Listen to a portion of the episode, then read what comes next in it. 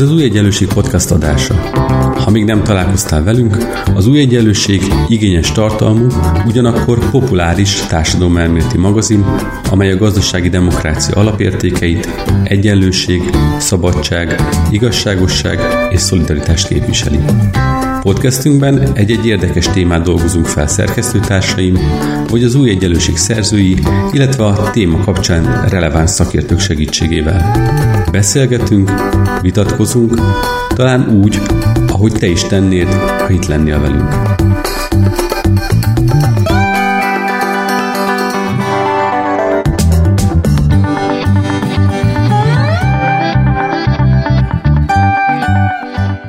Üdvözlöm a hallgatókat, Bíró Nagy András vagyok a Új Egyenlőség podcastjának szerkesztője, és a mai adásban arról lesz szó, hogy hogyan lehet bevonni jobban az embereket közpolitikai döntésekbe, milyen részvételiségi gyakorlatok és milyen részvételiségi tapasztalatok vannak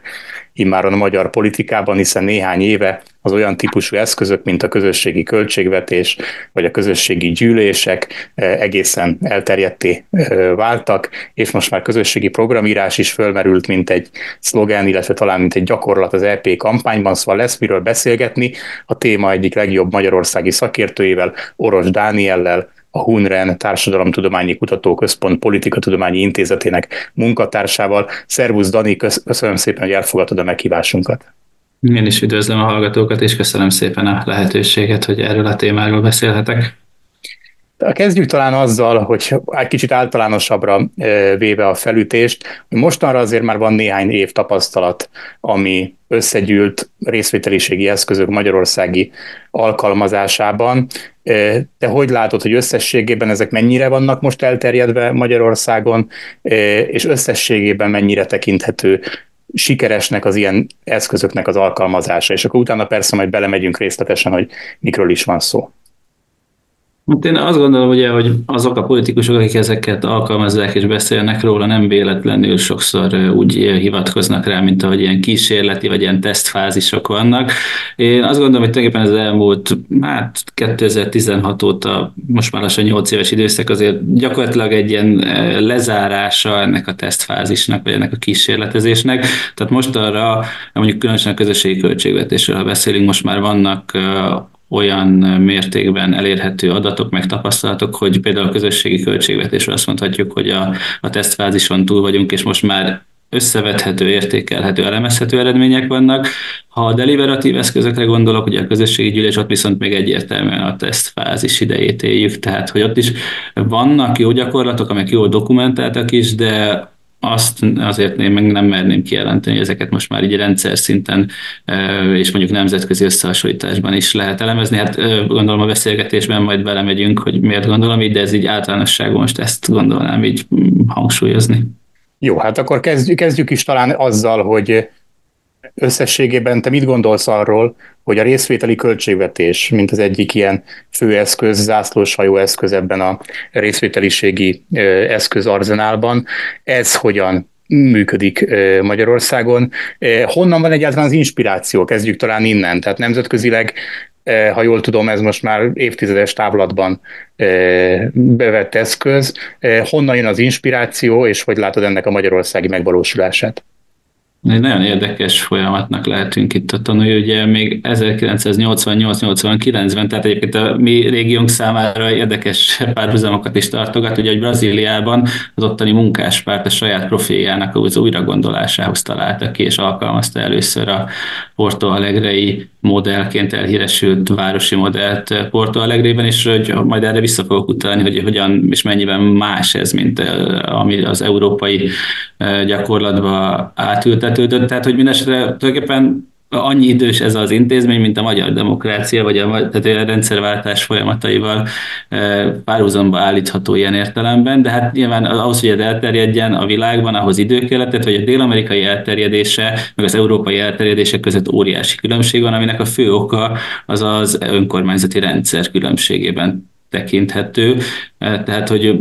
tehát, hogy azt világítanám meg egy inspiráció kapcsán, hogyha erről beszélünk, hogy a Porto Alegre modell az tulajdonképpen abszolút arra ad lehetőséget az állampolgároknak, hogy az igényeiket megfogalmazzák vitákon keresztül,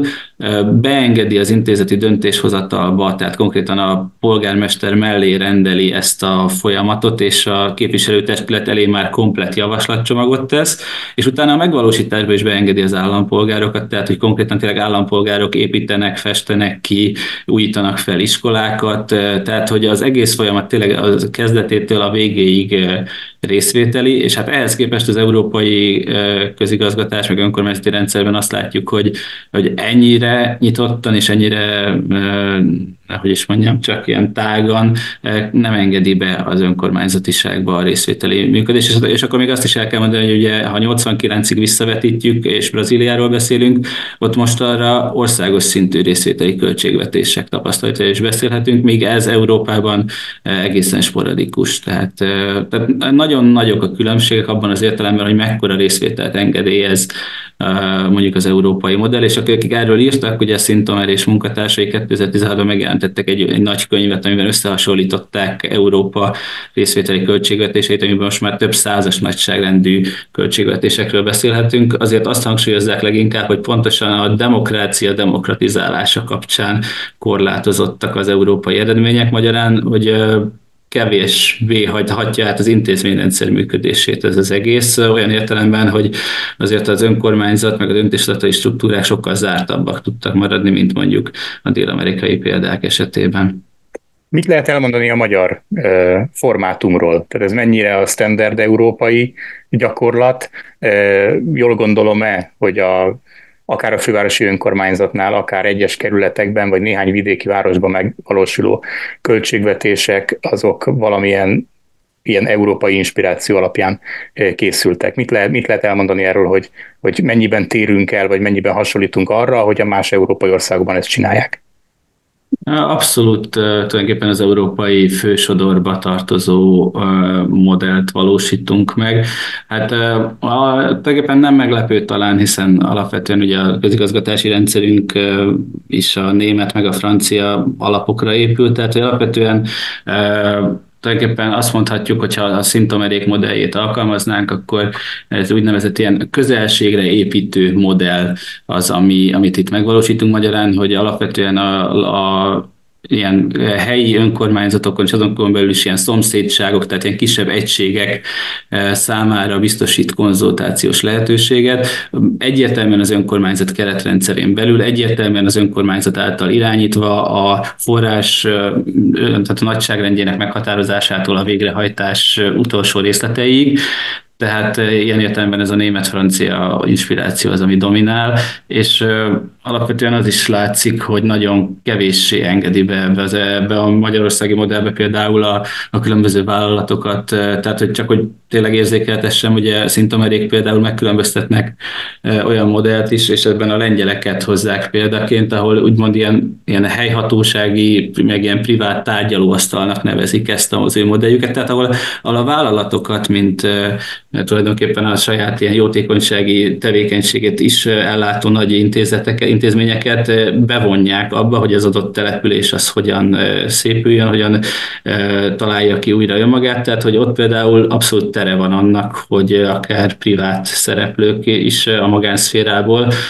hozzájáruljanak egy település fejlesztéséhez. Ezt a magyar rendszer ezt nem, nem értelmezi, nem engedi meg, illetve hogy ahol, és azért vannak is kísérletezések, hiszen ezzel kezdtem az egészet, hogy alapvetően ezek a részvételi módszerek a kísérletezésről szólnak, de például ahol Magyarországon beszélgettem erről szakértőkkel, nagyon-nagyon sokat küzdenek azzal, hogy akkor ezt hogyan is lehet lehetővé tenni egy önkormányzat működésében, és hát egyenlőségi szempontból pedig felveti azt a kérdést, hogy általában ugye ott, ahol ezek az ilyen privát szereplők megjelennek, gyakran a gazdagabb rétegek azok, akik megengedhetik maguknak, hogy akár kiegészítsék az önkormányzat költségvetését, de ugye ez, ez, ez pont abban a fő dimenzióban, amiben az igazságosság szempont szempontjából a részvételi költségvetés sok újat tudott adni mondjuk Dél-Amerikában, egy óriási kérdést vett fel, hogy vajon nem kapnak-e még az amúgy is gazdagok plusz forrást a saját fejlesztéseikhez azáltal, hogyha, be, hogyha ők ilyen privát forrásokat is bevonhatnak. Magyarán tényleg nagyon más, hogy működik itt az európai modell, és nagyon, nagyon más, hogy más logikák érvényesülnek, és nagyon speciális érzékenységeket máshogy kezel ez a modell, mint mondjuk az eredeti Porto Alegrei.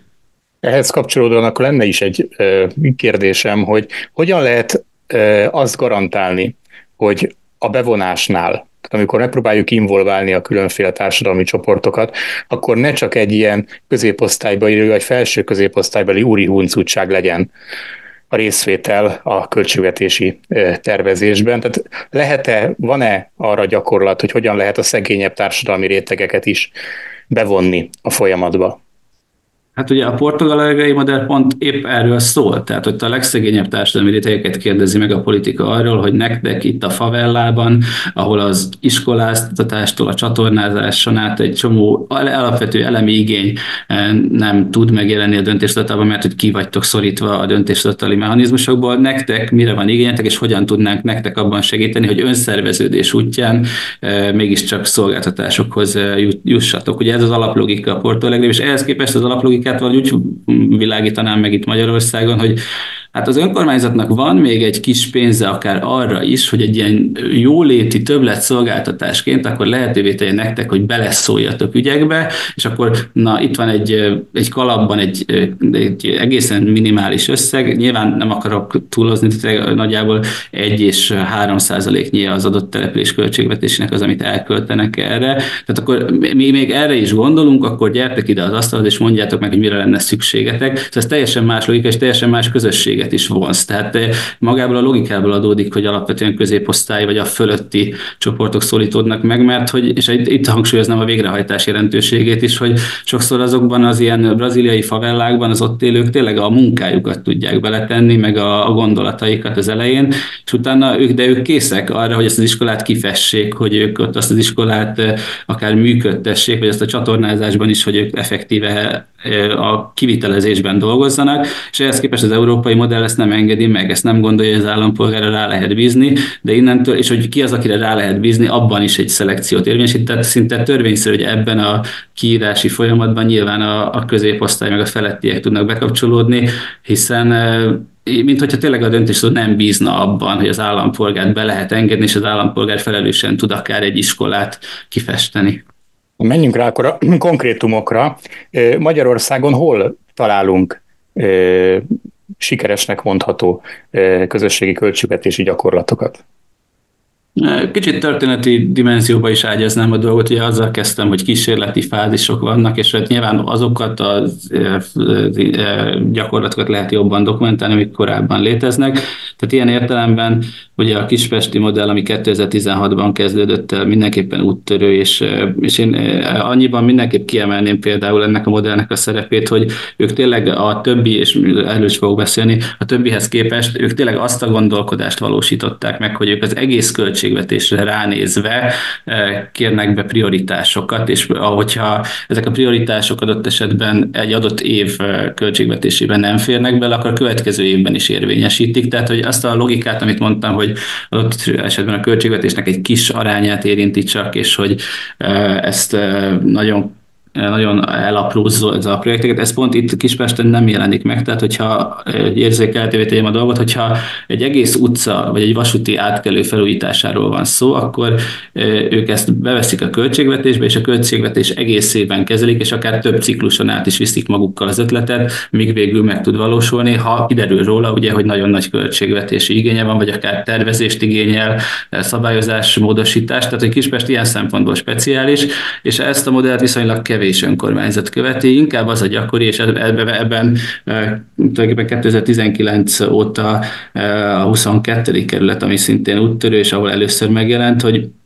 inkább alapvetően projektként gondolják ezt el, kisebb projekt, a projektek összegyűjtése, amiket jól dokumentálnak is, tehát tényleg a lakosság számára marketing szempontból is ki van dolgozva, hogy ezek a győztesekkel kis videók készülnek, amikor elkészül ez az adott, nem tudom, játszótér, akkor az átadó után is folyamatosan tesztelik, úgymond, hogy milyenek az igények, illetve hogy próbálják azért ott is, a, a, tehát hogy nem csak az önkormányzati döntéshozatal részeként kezelni, hanem a, a helyi lakossággal minél tágabb értelemben kommunikálni ezeket a megvalósult gyakorlatokat. Tehát ez a két úttörő, tehát Kispest és ugye a 22. kerület, de hogy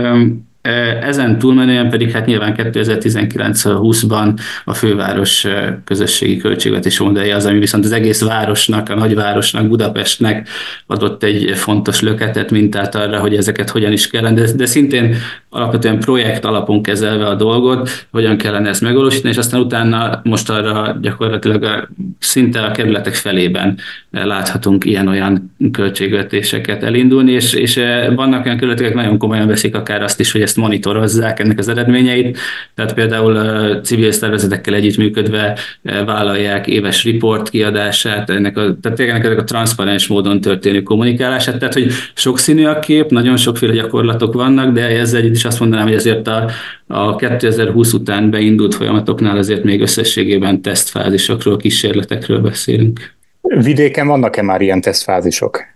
Igen, egyébként ez is nagyon izgalmas, hogy egyrészt Szentendre az a város, ami, ami abszolút próbál sok új megoldást is, ötletet is alkalmazni, illetve alapvetően tényleg kicsit kisvárosi dimenzióban átgondolni azt, hogy ez a, hogyan tud a lakossággal történni, illetve most már Pécset is látunk erre példát, tehát biztató, azt mondanám, biztató ennek a, az intézménynek a terjedése, illetve arra is van példa, hogy ez kiderült politikusokkal interjúzva, hogy ugye bizonyos méret felett, mondjuk Egerben, városokban az is megengedett, hogy ugye egy adott dat térségnek, vagy egy adott kerület, városrésznek az önkormányzati képviselő egy kisebb összeget kap az önkormányzat, és hogy ő gyűjtse össze a különböző igényeket a kerületek, vagy ebben az adott körzetben. Tehát ezért is mondtam, hogy alapvetően ez a, ez a, az a francia-német modell, a, ami irányadott. Tehát, hogy az, arra is van példa, hogy egy, egy képviselő áll oda ennek az élére, és ő gyűjti össze a lakosságtól az ő kerete terhére, és aztán nyilván ebben az esetben egy sokkal kevésbé intézményesült, sokkal kevésbé transzparens, de mégis valamennyire a részvételi logikára épülő modellt látunk, és ennek is vannak nyomai vidéken. Ez, ez, ez a legkevésbé dokumentálható, de mégis a, a képviselet felfogása ennek is van hatása. Hm, említetted, hogy a minőségi ugrást is jelentett a fővárosi önkormányzatnak a közösségi költségvetése, már csak a ráfordítható összeg felől nézve is, hiszen ott nem néhány tízmillió forintról volt szó, mint sok más kisebb kerületi, vagy akár a vidéki kezdeményezés esetében, hanem egy milliárd forintról. Ebben az esetben azt is látjuk, hogy évről évre nő a résztvevőknek, tehát azoknak a száma, akik szavaznak az ötletekre. Most, ha jól láttam az adatok alapján, akkor ez 13 ezer szavazat volt az első évben, harmadik évben pedig már 25 ezeren, tehát közel kétszer annyian szavaztak arra, hogy milyen ötleteket lehetne megvalósítani. Tudnál-e mondani néhány konkrétumot, ami Budapesten azért valósult meg, mert van részvételi költségvetés? Hát ugye azt is látni kell, és ezért mondom, hogy tulajdonképpen ez ilyen kísérletezés, hogy maga a budapesti városvezetés is többféle formátumban írta ki ezt a, a modellt. Tehát, hogy arra gondolok, hogy vannak ugye ezek a kisebb projektek, és ez kimondottan a, a, az ilyen közvetlenül akár lakossági igényt kielégítő projektek, és vannak a nagyobb típusú, ha úgy tetszik, ilyen különböző elveket képviselő eljárások, ahol például az igazságosság szempontját, vagy a zöld szempontokat próbálják érvényesíteni, és hogy ezekben volt mozgás az elmúlt években, tehát hogy az, azt akarom csak hangsúlyozni, hogy maga a városvezetés is folyamatosan próbálja monitorozni az igényeket, meg próbálja azt bemérni, hogy, hogy például mi az a, az a, az a méret, a aránya, vagy az összeg, amivel amivel a, a, az állampolgároknak a, a, meg tudja ragadni a fantáziáját. Tehát arra gondolok, hogy ezekkel az ilyen nagy projektekkel például, ahol, ahol 250 milliót próbáltak adni arra, hogy akkor egy e, e, mondjuk a fenntarthatóság szempontjait bemutató nagy épület létrejön, ezekkel, ezekkel volt olyan szempontból probléma, hogy ezeket nehezebb,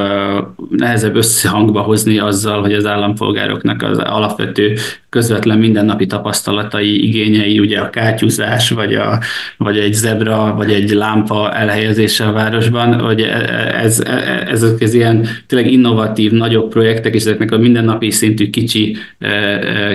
kéréseknek az egyensúlyban tartása, ez, ez volt az, ami egy, egy kimondottan egy kihívás nak tűnik, vagy ami, ami tulajdonképpen az egész modell tervezése kapcsán továbbra is látszik, hogy, hogy azért újra gondolást igényel. Tehát ez, ez a budapesti tapasztalatok szempontjából azért nagyon fontos, mert ugye tényleg egy, egy, egy nagyvárost és a kerületeit is össze kell hangolni, és tipikus, megint csak nem azt mondom, hogy probléma, de igény, hogy ugye szavazásról beszélünk, és hogy a, a szavazás folyamatában alapvetően ugye helyi tapasztalatok, tehát a, azok a, a döntőek, és sokszor látszott az is, hogy a belső kerületek gyakran használt infrastruktúrája az előnyt élvez a külső kerületeknek az adott esetben egyrészt elszórtabb, másrészt kevesebb állampolgár által látogatott részeihez, és ez, ezt is újra kellett gondolni, hogy hogyan lehet nem feltétlenül mindig a belvárost priorizálni ezekkel a fejlesztésekkel, és valamilyen módon egyensúlyban tartani azt, hogy a szavazat egyenlőség mellett mégiscsak a külső kerületek is fejlesztéshez jussanak. Tehát, hogy tényleg ezért is hangsúlyoztam, hogy tesztfázisok vannak, és hogy ezeknek a, ezeknek a szavazatoknak a, a mérése, illetve a szempontoknak az, az összehangolása, ez, ez egy időigényes folyamat, és hogy tényleg ezek a részvételi módszerek, ezek szinte mindig maguk után vonják azt, hogy újra gondolásra van szükség, tehát hogy nincs innovációkról beszélünk, és ugye, hogy egy új termék vezetésén és ugye a terméket, hogy, hogy a piacon hogyan profilírozzák különböző csoportok, így a demokratikus innovációknál is ez szinte természetes, hogy, hogy egy újragondolás, újratervezés és finom hangolás az mindig szükséges. Térjünk is át a következő tesztelendő részvételi eszközre, ami a közösségi gyűlésnek az eszköze. Mit jelent ez? Tehát először járjuk körbe, hogy pontosan mit is jelent, hogy megpróbáljuk az állampolgárokat bevonni a szakpolitikai döntéshozatalba. Hogy zajlik egy ilyen közösségi gyűlésnek a rekrutációja, és hogyan zajlik maga a gyakorlata, tehát amikor a gyűlés megvalósul? Nagyon fontos a közösségi gyűlésnek alapelve, hogy reprezentálni próbálja kicsiben az egész lakosságot. Az angol szó, ez a mini publics, az innen is jön, hogy a nagy a társadalmi egészet leképezni egy, egy vita során kicsiben, és ezért eh, ez a véletlenszerű kiválasztás, ez egy kulcsfogalom és egy kulcsmódszer is. Tehát, hogy a döntéshozó egyrészt törekszik arra, hogy magát az eseményt minél szélesebb körben megismertesse az érintettekkel, és ezért meghívókat küld ki, eh, megszólítja az érintetteket, a lakosságot. Ugyanakkor, amikor ez a megszólítás megtörtént, és ez általában eh, változó, de egy körülbelül mint egy 3-5 százalék az az adott településnek, aki pozitívan reagál és válaszol arra, hogy ő részt szeretne venni. Utána ebből a ebből a jelentkezőkből történik egy, egy ilyen rétegzett mintavétel az egészre nézve, az egész lakosságra nézve reprezentatívan. Tehát, hogy történik egy meghívás, ami, ami reprezentatívan történik, tehát nem mindenki kap meghívást, hanem egy mintából. Eh, Magyarországon ugye a belügyminisztériumnak van ilyen eh, adatnyilvántartása, ebből történik egy meghívás, és aztán még egy eh, rétegzés történik, amikor pedig a jelentkezőkből adott településre statisztikai reprezentatív módon meghívnak résztvevőket, és így alakul ki az a közeg, ami, ami aztán elmondja a véleményt adott kérdésre, és amiben sokszor külön súlyozzák azt, hogy a hátrányos helyzetű csoportok, tehát mondjuk adott esetben munkanélküliek, vagy fiatalok, eh, tehát hogy akik tipikusan adott esetben nem érnek rá, vagy nem tudnak eh, részt venni egy ilyen fórumban, eh, ők is ott legyenek, és a hangjukat hallassák. És aztán, ami még nagyon fontos a kiválasztás szempontjain túl, hogy maga a folyamat belülről is egy folyamatosan facilitált döntéshozatali mechanizmus, tehát hogy nem az történik, hogy egy, mint mondjuk egy nem tudom én, egy ilyen helyi lakossági fórumon, ahol a döntéshozó ül az asztal egyik oldalán, a másik oldalán pedig a, a, a lakosok, és egy ilyen hatalmi hierarchia jelenik meg, hogy a döntéshozó elmondja, hogy mire kíváncsi, a véleményét pedig legfeljebb, nem tudom én, egy egy körben elmondhatja az érintett, hanem egy többkörös és jó struktúrált döntéshozatali folyamatról van szó, ahol egyrészt kis asztaloknál, kis csoportban a résztvevők egy adott résztéma kapcsán szakértői előadásokat figyelembe véve vitatkoznak, aztán pedig plenárisan is megvitatják az adott asztalok javaslatét, és utána közösen szavaznak arra, hogy ezek közül a javaslatok közül mi az, ami a többség számára elfogadható, és ezt a javaslatcsomagot nyújtják aztán be a döntéshozatal céljából a döntéshozónak megfontolásra. Ha jól tudom, akkor Budapesten már három ilyen közösségi gyűlés is megvalósult.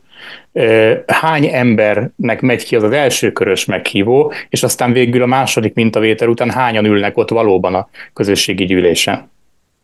Tehát ez egy tízezer fős meghívotti kört jelent Budapest esetében, és hát ahogy mondtam is, a, a válaszadási hajlandóság az 3 és 5 százalék közötti, tehát ilyen a tízezerből mint egy 3-500 az, aki, aki pozitívan reagál és jelzi, hogy részt szeretne venni, és utána 50 fő az, aki részt is vehet effektíve a, a rendezvényen, tehát ezért ilyen több lépcsős rétegzett mintavételről beszélünk, tehát 50 az 50 fő az, aki Budapest esetében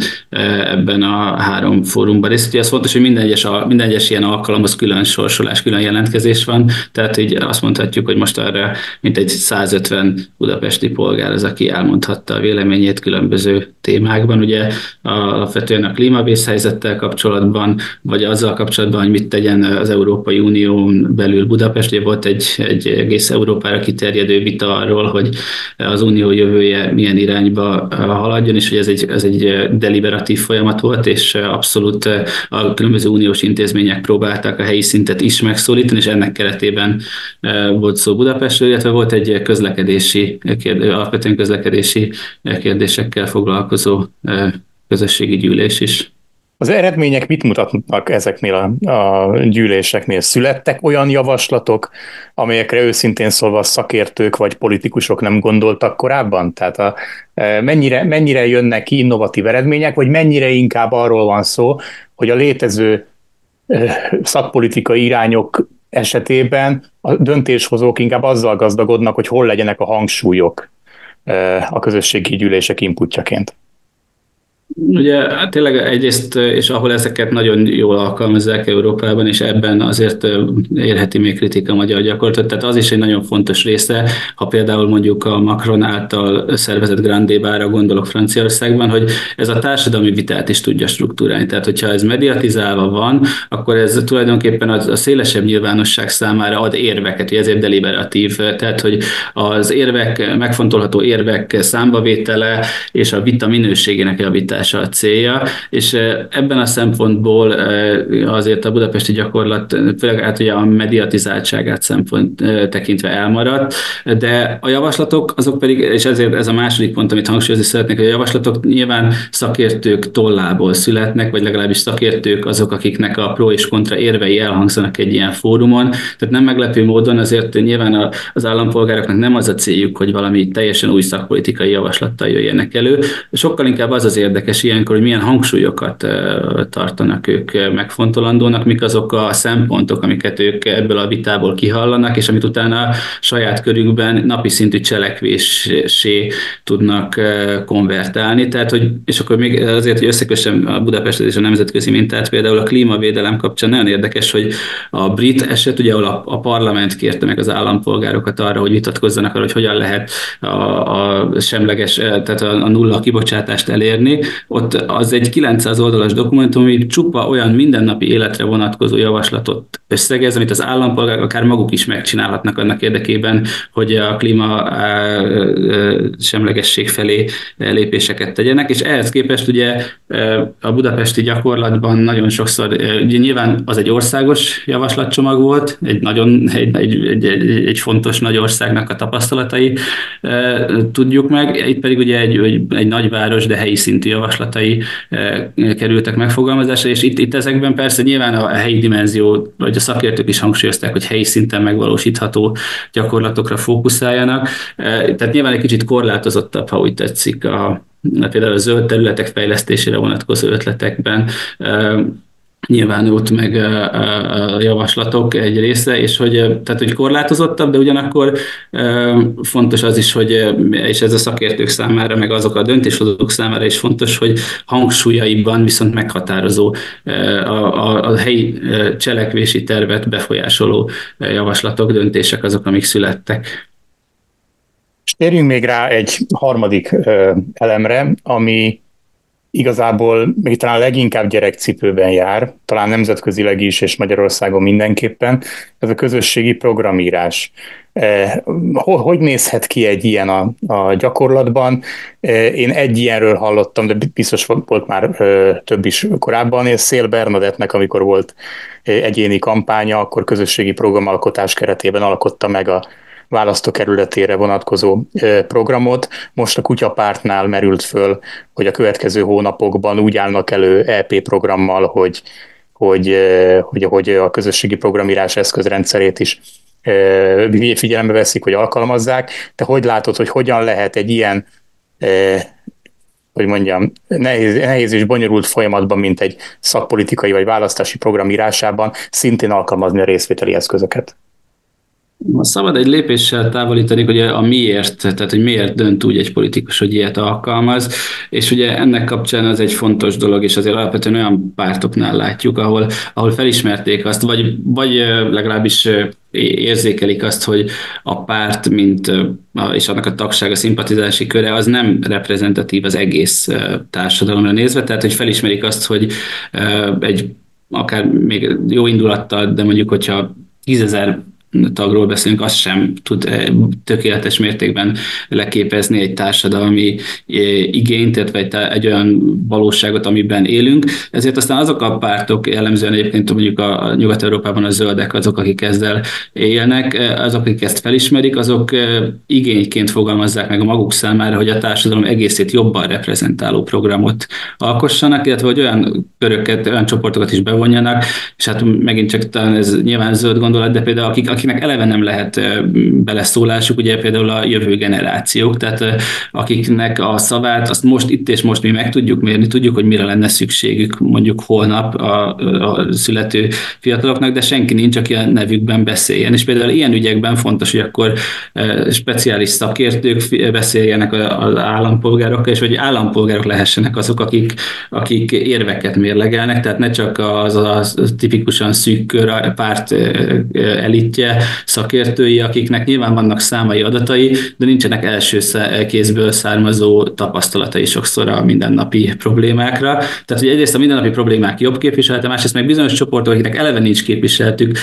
megszólaltatása, képviselete, képviselethez juttatása lehet például két olyan érv, ami miatt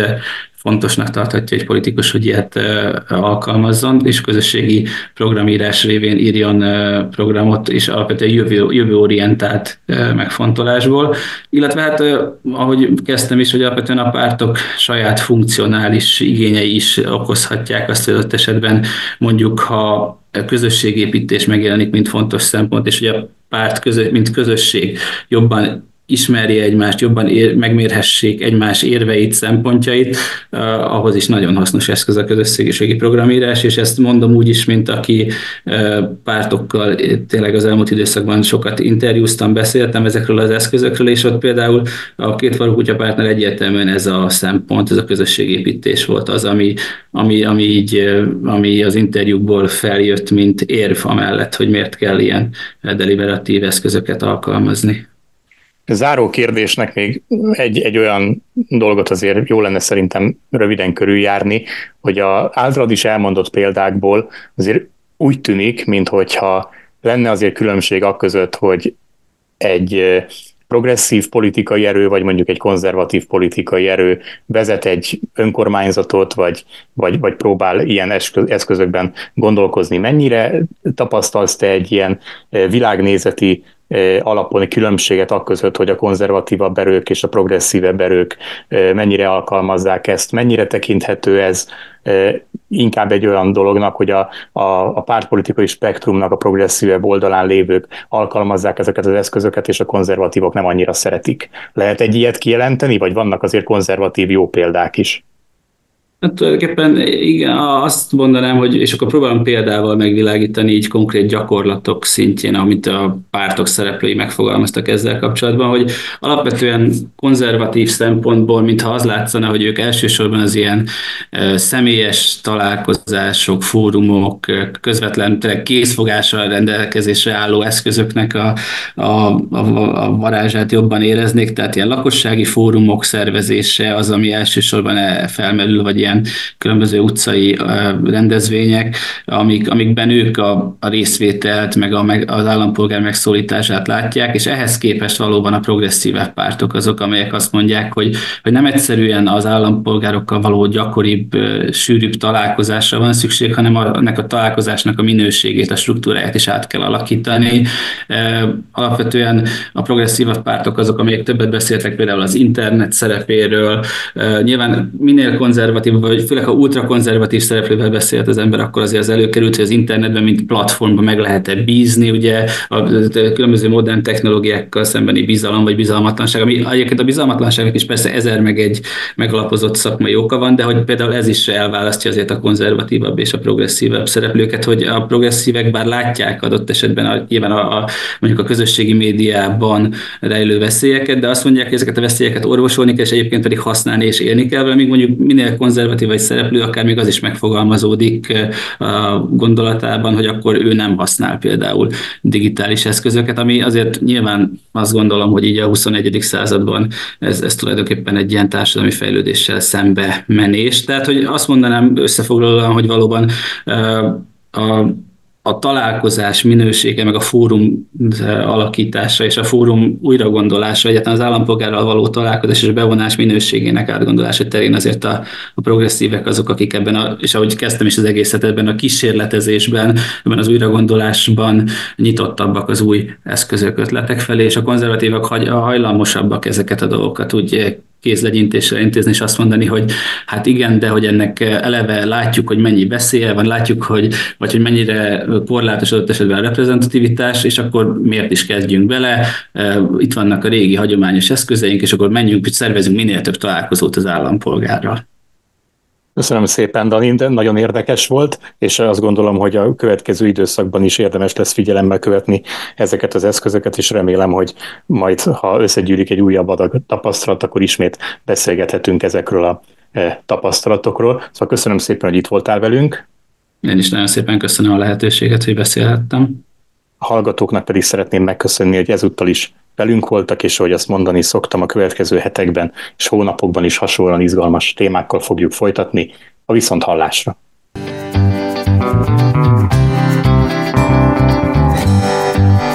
Köszönjük, hogy velünk voltál! Olvasd minket az újegyenlőség.hu oldalon, nézd meg videóinkat a YouTube csatornánkon, és kövess minket a Facebookon. És hallgass meg a következő podcastünket. Ha tetszett, akkor szólj barátaidnak, ismerősöidnek is. Terjezd a hírünket, hogy minél többen találkozhassanak velünk.